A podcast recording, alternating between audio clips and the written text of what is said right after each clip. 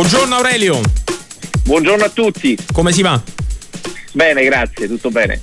Allora, la nazionale di Roberto Mancini ha raggiunto la quota quasi storica dei 24 risultati utili consecutivi, non male.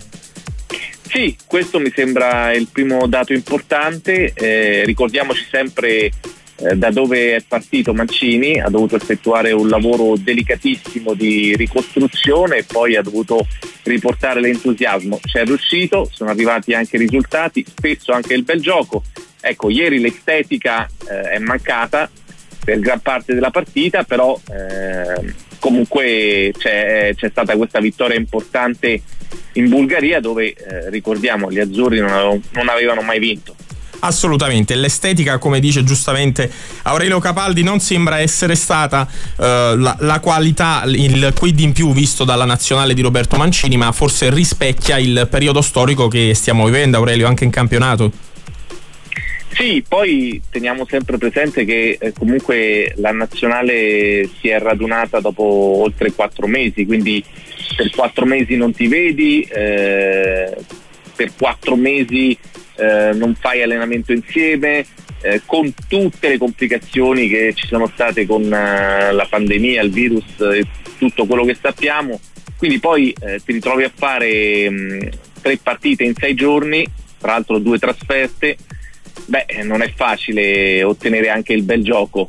Questo eh, detto questo, Esatto, detto questo, eh, soprattutto in questa delicatissima fase iniziale delle qualificazioni mondiali è importante non sbagliare un colpo perché il margine di errore è molto sottile con il meccanismo che c'è con la qualificazione mondiale e del resto ce lo ricordiamo bene visto che all'ultimo mondiale Russia non siamo andati. Assolutamente, assolutamente. Ed era quella la, la situazione eh, catastrofica da cui è partita poi l'Italia di Roberto Mancini. Roberto Mancini che in due anni è riuscito a ridare forse eh, più che mh, fra tutte le cose che ha portato all'Italia, la cosa più importante forse è stata proprio la credibilità.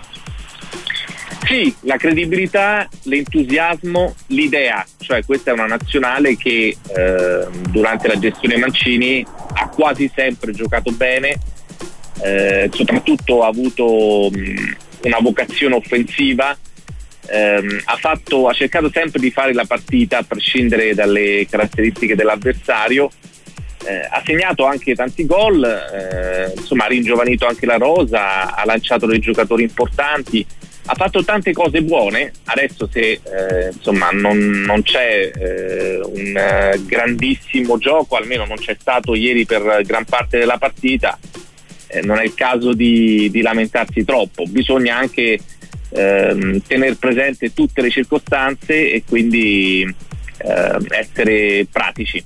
Caro Aurelio, bisogna anche, ecco, come dice giustamente lei, badare al, al sodo, che eh, vuol, eh, vuol, dire in questo momento aver fatto due vittorie nelle prime due gare della qualificazione ai prossimi mondiali. La terza si terrà mercoledì 31 marzo. Abbiamo visto, eh, parlo da eh, ovviamente giornalista su Napoli, abbiamo visto un Lorenzo Insigne schierato eh, praticamente per quasi eh, l'interezza delle due partite contro Irlanda, del Nord e Bulgaria. Crede che anche contro la Lituania Lorenzo sia titolare?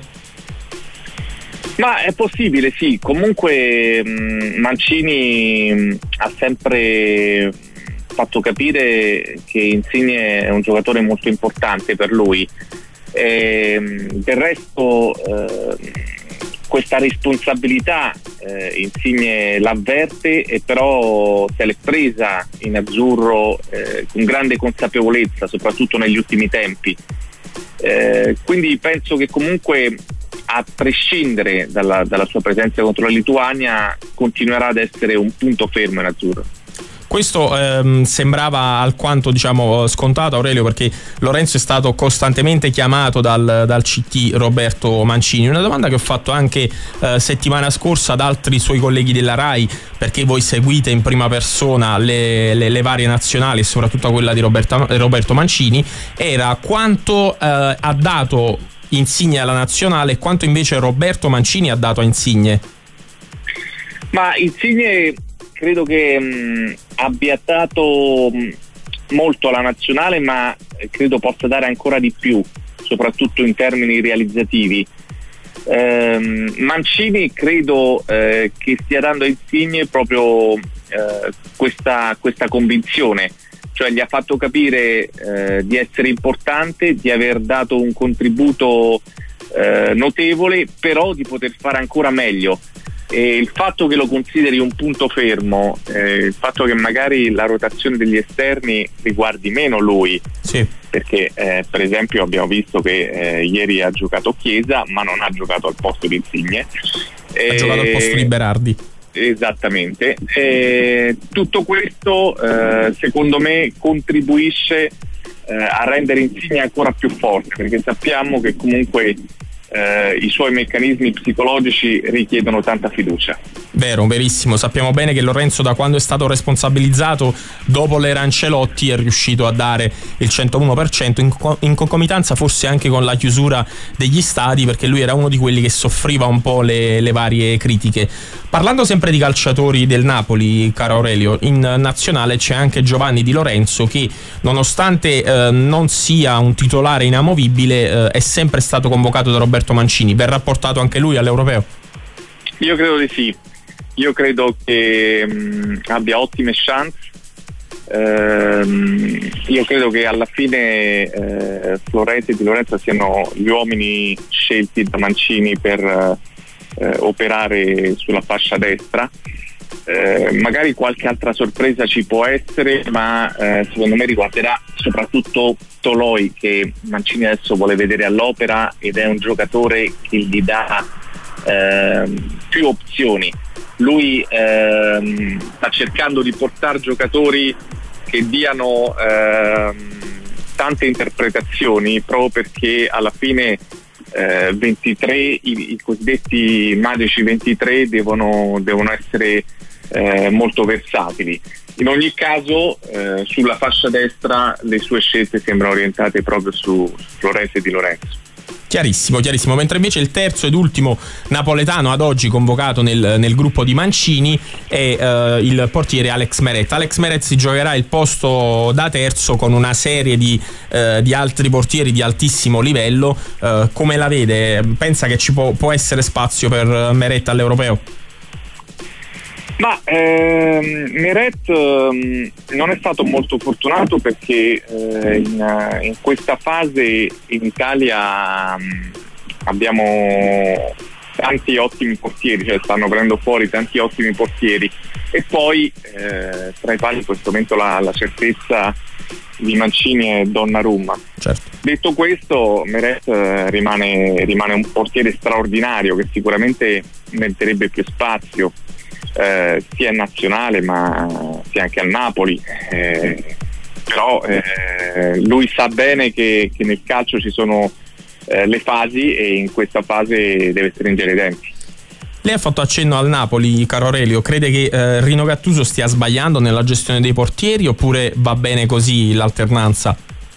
Ma lui eh, fa mh, mm, ciò che è in linea con le sue convinzioni, nel senso che ehm, la sua proposta di gioco eh, spesso eh, si sposa meglio con le, con le, caratteristiche di Ospina, però non credo che, che, stia facendo degli errori nella gestione dei portieri.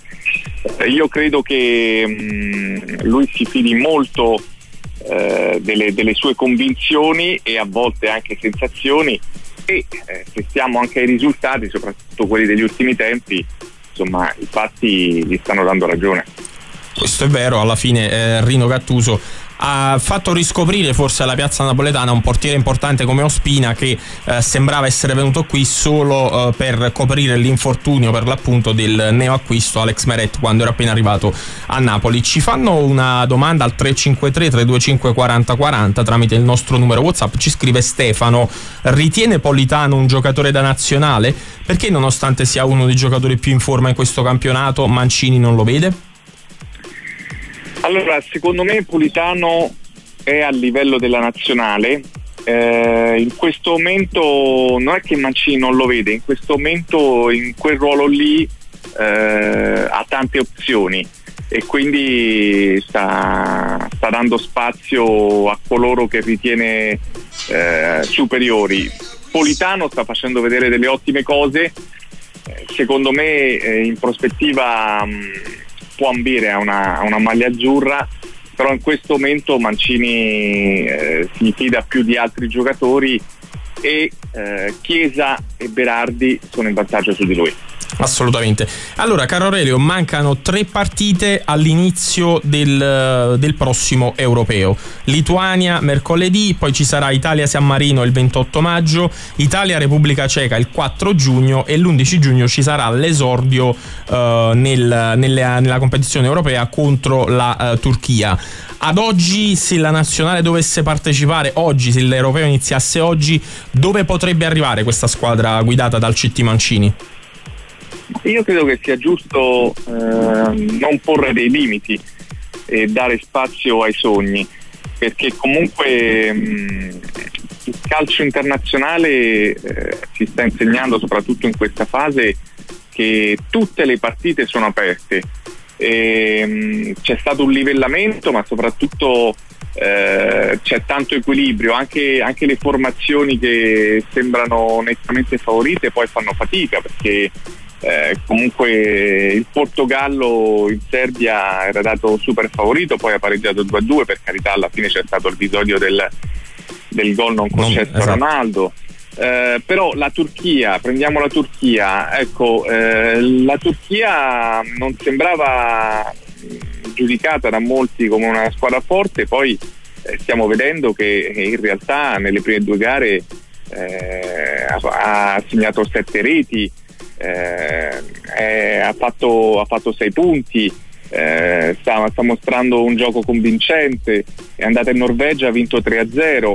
Eh, la stessa Francia in Kazakistan ha vinto, ma comunque ha, ha, dovuto, ha dovuto sudarsela. Poi ci sono tante, tante filosofie diverse, per dire la Francia rispetto alla prima partita ne ha cambiati nove, eh, la Germania invece ha giocato eh, con gli stessi. La, la, la, Spagna, la, Spagna, è andata a vincere in Georgia al 92esimo con una prodezza di Dani Olmo. Quindi anche i risultati che sembrano più scontati poi non lo sono. E allora eh, perché non pensare che l'Italia possa battere chiunque?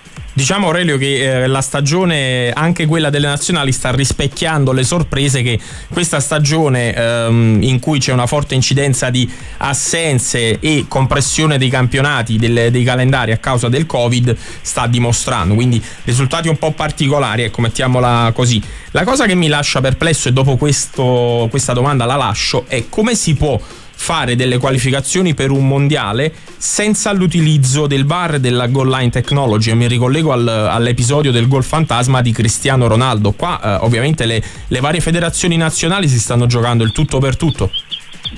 Questa è una domanda giustissima, eh, comporta eh, diciamo una, una, riflessione approfondita, non si può eh, rinunciare al meglio da, della tecnologia che ci ha fatto capire in questi ultimi tempi eh, quanto a volte il calcio potesse essere ingiusto senza questi strumenti. Adesso che li abbiamo eh, e che saranno usati nella fase finale del mondiale, non vengono utilizzati in questa fase che comunque è delicata perché è una fase dove eh, i punti contano tanto. Ecco, adesso eh, per tornare all'esempio del Portogallo, comunque eh, la partita in, in, Serbia l'aveva vinta.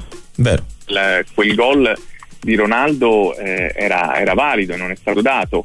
E, e poi chissà che magari eh, quei, quei, due punti persi così eh, non siano fondamentali. E allora eh, quando il margine di errore è così sottile, quando i punti sono così pesanti, come, come si fa a rinunciare eh, alla, alla tecnologia migliore che ha eliminato degli errori eh, così importanti. È vero, è verissimo. Questo lascia un po' uh, perplessi, soprattutto perché non parliamo solo di VAR, ma anche della semplice goal line technology che avrebbe concesso a Cristiano Ronaldo il suo meritatissimo gol. Io uh, su questo non le chiedo un parere se, riguardo il campionato, ma in chiusura Florenzi recupera per l'europeo?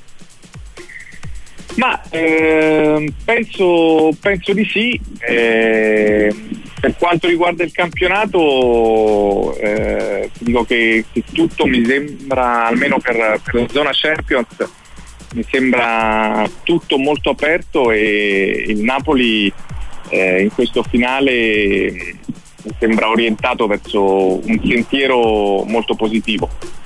Mentre invece, ecco, eh, il, il, giovane Florenzi, ho visto una fotografia sui social ieri, che eh, forse anche un messaggio a Roberto Mancini, in cui la didascalia era anche di domenica si fa allenamento. L'ho visto anche abbastanza in forma. Io credo che il ragazzo ce la metterà tutta e ovviamente gli auguriamo di essere pronto, abile ed arruolabile per l'europeo.